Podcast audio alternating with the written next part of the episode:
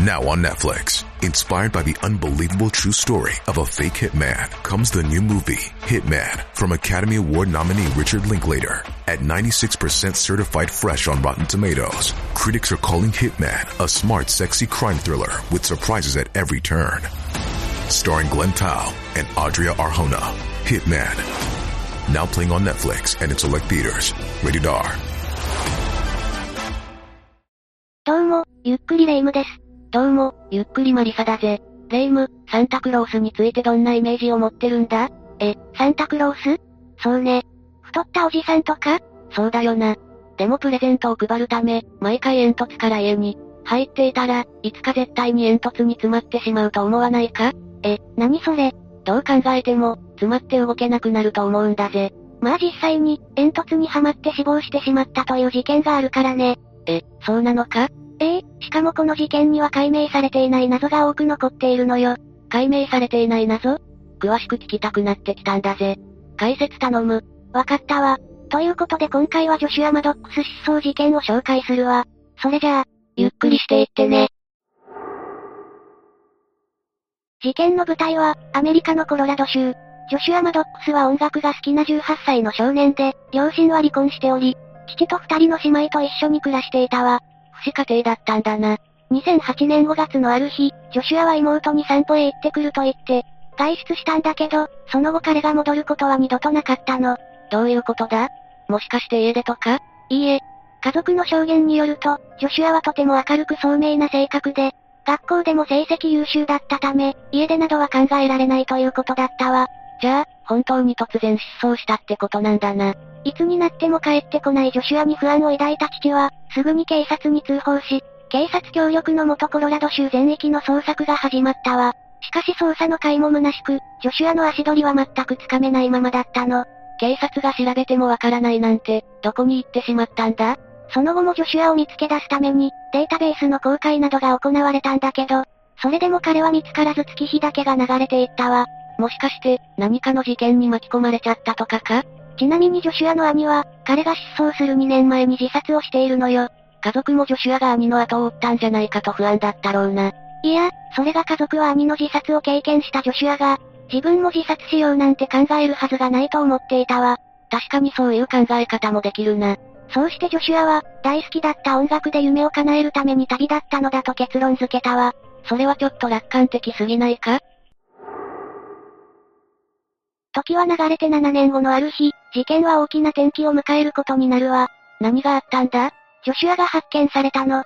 7年越しに見つかったんだな。ジョシュアは一体どこにいたんだ彼がいたのは、自宅から少し離れたところにある山小屋。割と近くにいたんだな。の、煙突の中にいたわ。ええその日は10年ほど放置されていた山小屋の解体が行われたの。そして作業員が山小屋の煙突部分を壊したところ、中から人間の白骨死体が出てきたわ。それがジョシュア本人だったってことなんだな。そういうことね。解体作業はすぐに中止され、警察が身元特定をしたところ、ジョシュア・マドックスの遺体であることが分かったの。解体業者の人も、相当驚いただろうな。仕事をしていると突然白骨遺体が出てきたんだから、驚きよりも恐怖が勝っていたかもしれないわね。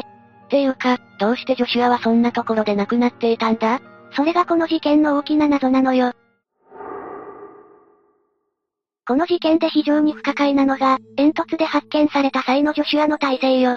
どんな体勢だったんだ頭が下で足が上になっている、いわば逆さまの状態で発見されたわ。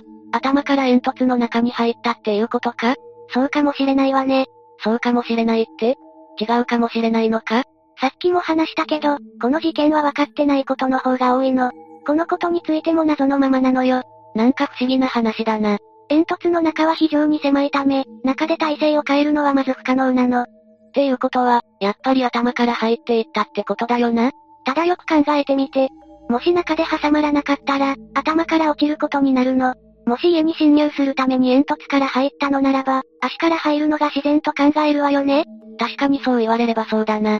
じゃあまさかジョシュアは何者かによって煙突の中に放り込まれた、そんな疑惑が浮かび上がったわ。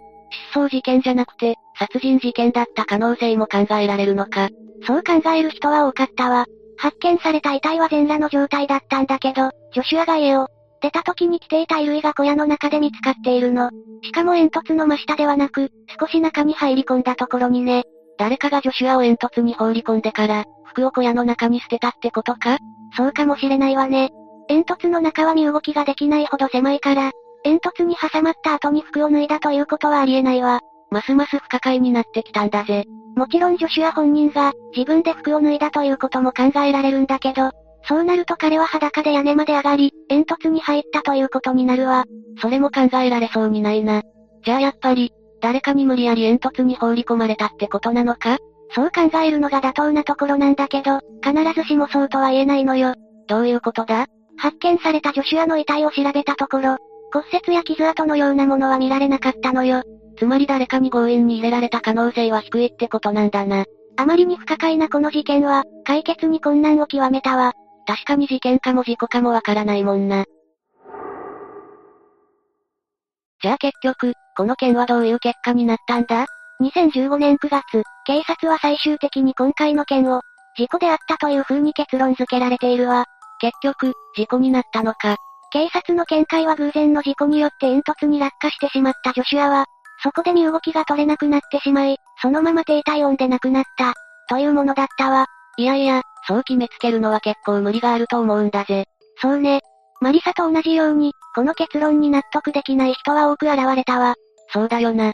どう考えても、ほぼ裸の状態で屋根の上なんて上がらないからな。そして今回の事件を他殺であると考えた人物の一人に、ジャック・マーフィーという人物がいるわ。この人はどういう人なんだジョシュアが亡くなっていた煙突のある小屋の持ち主よ。マーフィーは現場の状況からして、明らかに偶然の事故ではないということを訴えたわ。マーフィーは何か知っていそうだな。実はこの小屋の煙突には、動物が誤って入ってこないようにするために、鉄筋が取り付けられていたわ。さらにその周りには、ワイヤーメッシュも使用されていたのよ。確かにそれなら野生の動物は入ってこれないな。野生動物だけじゃないわ。人間が偶然落っこちてしまうなんてこともありえないでしょ本当だ。っていうことはやっぱり、ジョシュアは事故死ではなかったんだな。でもマーフィーの証言と警察の見解は違っていたわ。どういうことだ警察が言うには、煙突に金属メッシュがあったなんて誰も見ておらず、現場の写真にもそのようなものが写っていないと主張しているのよ。どちらかが嘘を言っているってことだよな。その可能性が高いわね。だがマーフィーが犯人だったとすると、わざわざ事故で終わりそうな話を覆そうなんて考えないでしょそれもそうなんだぜ。とは言っても、警察が隠蔽をしなければいけないような理由もわからないの。ただでさえ謎が多いのに、まだわからないことが出てくるんだな。結局その後の調べで、金属メッシュが煙突の解体の際に全て回収され、スクラップになっていたことが発覚しているわ。っていうことは、煙突に偶然落ちてしまったというのは間違いだったのかそうかもしれないわね。検察も殺人事件の可能性が高いと見ていたけど、結局決め手となる証拠は見つけることができず、事件は終わりを迎えたわ。なんかモヤモヤが残るんだぜ。事故として片付けられたけど、容疑者として名前が挙がった人物もいるのよ。どんな人なんだジョシュアの友達であるアンディという男よ。彼はジョシュアが失踪する前にも会っているの。そして実はこのアンディという人物は、複数の人間を殺害したとして逮捕されている過去もあるわ。確かにかなり怪しいんだぜ。多くの人がアンディが犯人ではないかと疑ったわ。しかしジョシュアが発見されたのは失踪してから7年も経っており、真実を突き止めることはできなくなってしまったわ。本当に不可解なことが多い事件なんだな。ということで今回はジョシュア・マドックス失踪事件について紹介したわ。煙突を解体していたら突然遺体が出てきたなんて、業者の人もかなり驚いただろうな。そうね。それにしてもこの事件は本当に偶然の事故なのかしらどうだろうな。事故っていうにしても、事件っていうにしても不可解な点が多すぎるんだぜ。とにかく屋根に上がるときは注意しないといけないわね。マリサも煙突に詰まっちゃうかもしれないわよ。んなわけあるか。というわけで今日はこれでおしまいよ。それでは、次回もゆっくりしていってね。